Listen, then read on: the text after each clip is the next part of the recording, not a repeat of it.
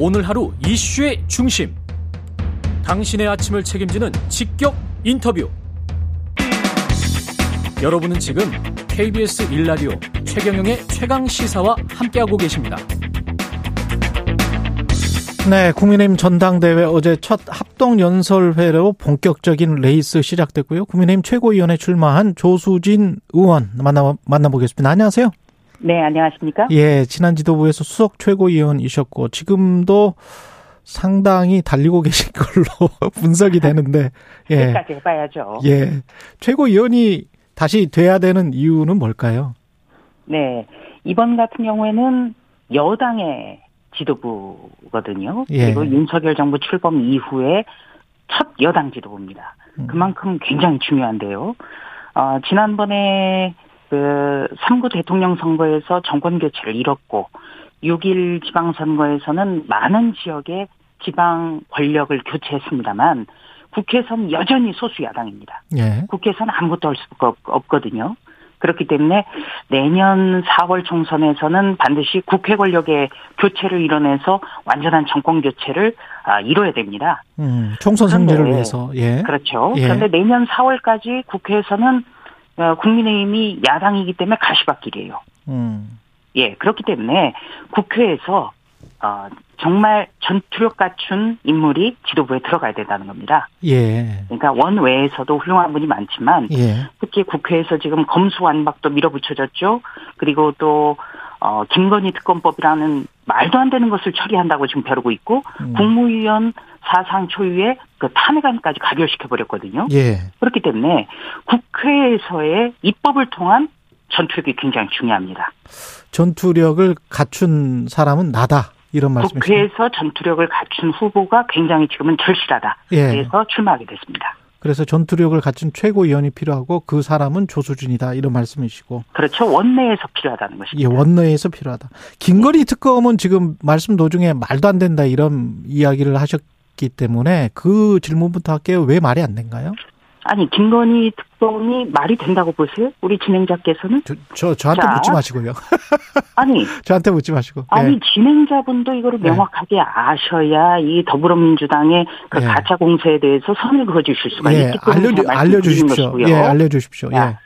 특검이라는 것은 어떤 것입니까? 예. 검찰 수사가 미진하거나 예. 의혹이 남았을 때잖아요. 음. 그런데 아, 김건희 여사 같은 경우에는 도이치모터스 사건과 관련해서 이미 문재인 정부 때 2년 동안 팀을 꾸려가지고 사사시 훑었어요. 당시 음. 법무부 장관이 박범계 의원이에요.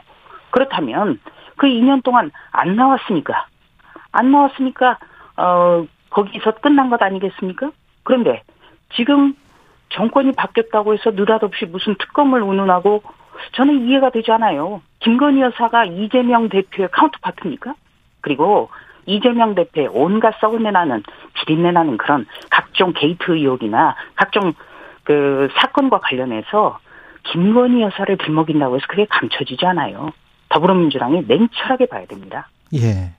그 반론 차원에서 두 가지만 여쭤볼게요. 김건희 여사 관련해서는 그러니까 거기서 이제 문재인 정부 때 최고위원 제가 후보가 나왔는데 아 그래 그래 그래 그럼 다 그러면 예, 딴거 예, 아니 왜냐하면 그, 그, 그 말씀을 먼저 하셨기 때문에 제가 그 관련해서 이제 다른 드린 거 알, 알겠어요. 그러면 다른 말씀드린 아. 것만 보더라도 예, 얼마나 터무니 없는 것이라는 게 예. 아, 그것은 다 시청자분들께서도 그래 생각하실 겁니다. 제가 궁금증이 있어서 질문 드리려 그랬는데 최고위원 출마를 하셨기 때문에 그러면 그쪽으로 주로 질문을 드릴게요. 예. 아니 제가 다시 한번 말씀드리면은 그 부분에 대해서 계속 예. 도돌이표가 지금 반복이 되는데 예. 제가 금방 말씀드린 것 정도 보면 예. 그건 양식입니다. 그런데 여기에 대해서 예. 자꾸 언론이 부추기고 특히 KBS 같은 예. 공신력 있는 우리 공영방송이 그걸 끊어주지 않으면 예. 이거는 국론 분열만 돼요. 알겠습니다. 예, 알겠습니다. 제 뭐 질문이 있지만 그래도 지금 최고위원 그 후보들 상황이기 때문에 그쪽으로만 집중하는 게 맞을 것 같습니다. 네, 고맙습니다. 예, 김기현 후보가 언급했던 그 탄핵 발언은 어떻게 보셨습니까? 음, 굉장히 그 좀 단적으로 말씀드려서 부적절하죠. 부적절했다. 예. 예. 왜냐하면은 여당 경선에서 누가 되면 대통령이 탄핵될지도 모른다. 이거는 일단 상식적으로 좀 말이 안 돼요. 그러니까 아무리 탄핵을 막는다는 명분이라고 하더라도 이거는 불필요한 논란을 줬다. 이렇게 음. 생각합니다. 아, 다만 안철수 후보도 어, 이 점은 좀 생각을 하셔야 될 것 같아요. 예. 뭐냐면 지금 대통령이 취임한 지 1년도 되지 않았거든요. 음. 네. 그렇기 때문에 이 차기 대권 문제에 대해서는 본인 스스로가 명확히 선을 긋는 것도 굉장히 필요합니다. 차기 대권과 관련해서 예. 예. 그러니까 지금 대통령이 출범한 지 1년도 되지 않았는데 그 어떤 자기 대선과 관련해서 명확하게 선을 긋지 않기 때문에 어떻게 보면은 상대 후보가 공격할 수 있는 빌미를 제공하는 것 아닌가 이런 생각도 들어요.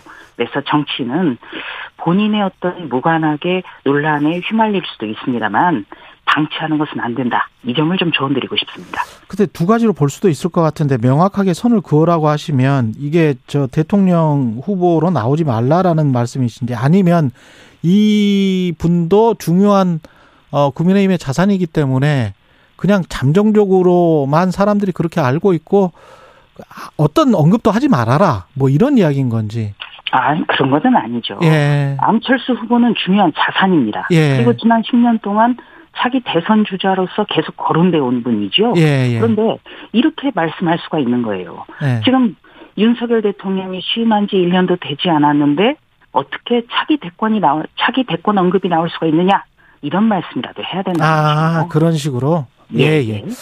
예. 예. 알겠습니다. 그리고 지금 최고위원 예비 경선 결과는 어떻게 해석하고 계시는지도 궁금하고요. 언론에서는 이게 비운계 역습이다 이런 표현이 좀 나오고 있거든요. 저도 그 기자를 한 25년 가까이 했는데요. 이 예. 기자들이 가장 즐기는 게 내분이에요. 내분. 아, 그렇습니까? 다툼. 예. 왜냐하면 기사 쓰기가 좋지 않습니까? 흥미롭고. 예. 그런데 이 13명 중에 비운이 2명밖에 진출 안 했어요. 예. 네. 그게 어떻게 비운 게 역습입니까? 나머지가 다 친윤인데. 그리고 아. 윤석열 대통령이 취임한 지 1년도 되지 않았습니다. 예. 그러면 언론에서 자신을 비윤으로 분류 했을 때 언론에 항의해야 돼요. 이게 당연한 것입니다. 아. 그런데 비윤이다, 반윤이다 이렇게 불려도 그것을 자처하면서 즐기기까지 하는 모습 정말 음. 이해하기도 어렵고 상식밖이다. 이게 굉장히 이상한 점이에요 이번에. 예. 그리고 당직자를 시켜서 자신의 성사건 의혹을 무마시키려 했다가 당원권이 정지된 전직 대표가 음. 누군가를 대리 출전시켜서 예. 대통령 각 세우고 대통령 공격하고 이거 정말 안타까운 일이고 이번 전당대회에서는 당원들께서 아마 이 부분도 어, 현명하게 표로서 심판하실 거라고 저는 생각합니다. 그러면 주류, 비주류 제가 이렇게 말씀을 한번 드려볼게요. 그 결과적으로 봤을 때 최고위원 청년 최고위원 빼고 3대 1, 2대 2, 4대 0 뭐 다양한 예상 시나리오가 나올 수 있을 것 같은데 조수진 최고위원께서는 어떻게 보십니까? 주류를 어. 사로 놓고 봤을 때. 글쎄요, 이게 음. 선거라는 거는 끝까지 뛰어야 예. 겸손한 자세로 뛰어야 되죠. 예. 그래서 좀 예단하는 것은 어렵습니다만 모든 어떤 그 여당이든 야당이든 주류나 비주류는 있을 수가 있죠. 예, 예. 그런데 비윤이나 반윤이나 예. 이런 단어들을 즐기는 태도 어. 이것은 근절돼야 된다는 것입니다. 알겠습니다. 그러면 제가 이제 계속 주류나 비주류로 이야기를 그 질문을 드릴게요. 네. 그 예, 예. 조수진 의원이 지금 저 대선 과정에서 공보단장을 맡으셨기 때문에 윤석열 대통령 뜻을 아주 잘 알고 어 계실 것도 같고 당 대표 후보자들에 대한 의견, 대통령의 의견은 지금 메시지가 명확히 나온 거라고 보세요. 어떤 김기현 후보를 선호하는 것 같은 메시지라고 보십니까? 음, 대통령의 직접 언급은 나오지가 않았죠. 네. 네. 그리고 어떤 경쟁이 치열해지면서 서로가 어떤 대통령의 의중은 나에게 실려 있다. 이런 걸 가지고 경쟁하는 것은 뭐 있을 수 있고 네. 또그 과정에서 논란도 있을 수가 있습니다. 네. 근데 여당이 대통령의 국정 운영에 협조해야 하는 것은 지극히 당연하고 네. 이거는 어떻게 보면 책무예요. 음. 그리고 우리가 여권 삼축을 이야기할 때 당정 대라고 부르거든요. 예. 당이 가장 먼저 나와요. 어. 이거는 부르기 쉽게 하기 위해서 당정대, 당정청 과거에도 이렇게 불렸던 게 아닙니다. 그러니까 아무리 정부나 대통령이 의지가 있다 하더라도 그것을 법안이나 정책으로 발전시켜서 국회에서 처리하고 추진력 있게 끌고 가는 것은 당이에요. 음. 그렇기 때문에 당정되거든요. 예. 그래서 이 특히 우리가 여소야대 굉장히 지금 국회에서는 아무것도 할 수 없는 상황이기 때문에 예. 지금이라도 당 대표 후보들이 이 여소야대의 상황에서 어떤 돌파구를 만들어서 아, 윤석열 정부의 정책과 아, 법안 같은 것을 추진하고 여론을 돌파할 수 있을지 음. 그 비전과 방안에 집중해야 된다. 아, 저는 그렇게 생각합니다. 그러면 안철수 후보가 대표가 돼도 윤석열 대통령과 별다른 잡음 없이 잘 당을 이끌어 갈 수 있을까요? 아, 그건 당연한 말씀이죠. 누가 당, 당연하다. 더라도 예. 지금 말씀드린 것처럼 예. 윤석열 정부 출범 이후 첫 여당의 지도부입니다. 음. 첫 여당의 지도부고 윤석열 정부의 국정 운영을 안정적으로 뒷받침해서 예. 윤석열 정부를 성공시키는 게 지금 이번에 선출되는 지도부예요. 예. 지도부의 총무입니다. 그렇다면 윤석열 정부 성공 또 총선 승리를 위한 그 국회 권력 교체 예. 여기에 대해서는 누구도 대통령과 호흡을 맞추겠다. 여기에 대해서 이견이 없을 것 같아요. 물론 한 분 같은 경우는 제가 잘 모르겠어요. 한 분이 누구죠?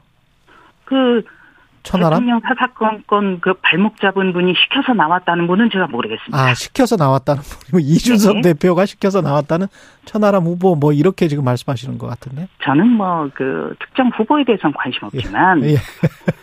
자신이 끊임없이 대선 예. 후보부터 흔들고 대통령을 공격하고 이런 분이 음. 자신의 성상납 의혹과 관련해서 성상납 무마 시도와 관련해서 반성과 성찰 없이 누구를 대리 출전시키고 큰 소리를 치는 것. 이거는 있을 수가 없는 일이에요. 알겠습니다. 정당사에서도 네. 전무후무하고 있어서도 안 되고 네. 이번 전당대회는 제2의 이준석은 절대 나오지 않아야 된다. 어, 이렇게 봅니다. 제2의 이준석은 절대 나오지 않아야 네. 된다. 요거 한 가지만 한 1분밖에 안 남았네요. 그 대통령과 당 대표의 관계가 상하 관계라고 이용호 의원은 그렇게 이야기를 하던데 아까는 이제 호흡을 많이 말씀을 하셨단 말이죠. 조순인 의원. 네. 이 상하 관계가 호흡 잘 맞추다가 상하 관계로 변질되면은 안 되는 거죠. 어떻게 보십니까? 글쎄요. 제가 그분이 어떤 말을 했는지는 잘 모르겠습니다만, 예. 어, 대통령과 어, 대표는 어떻게 보면은 이인삼각 달리기를 하는 그런 파트너의 관계죠. 파트너의 관계. 지금이 예. 어떤 그 조선시대 군주제도는 아니지 않습니까? 그러니까 그렇죠. 예. 어떤 취지, 무슨 말씀을 하고자 하는지는 저는 알겠어요. 예, 예. 그런데 정치는 가급적이는 어떤 논란을 부르는 말, 아, 이런 거는 아, 정말 자제해야 되고 예. 조심해야 된다. 여기까지 아, 듣겠습니다. 국민의힘 최고위원 후보 조수진 의원이었습니다. 고맙습니다, 의원님. 네, 고맙습니다.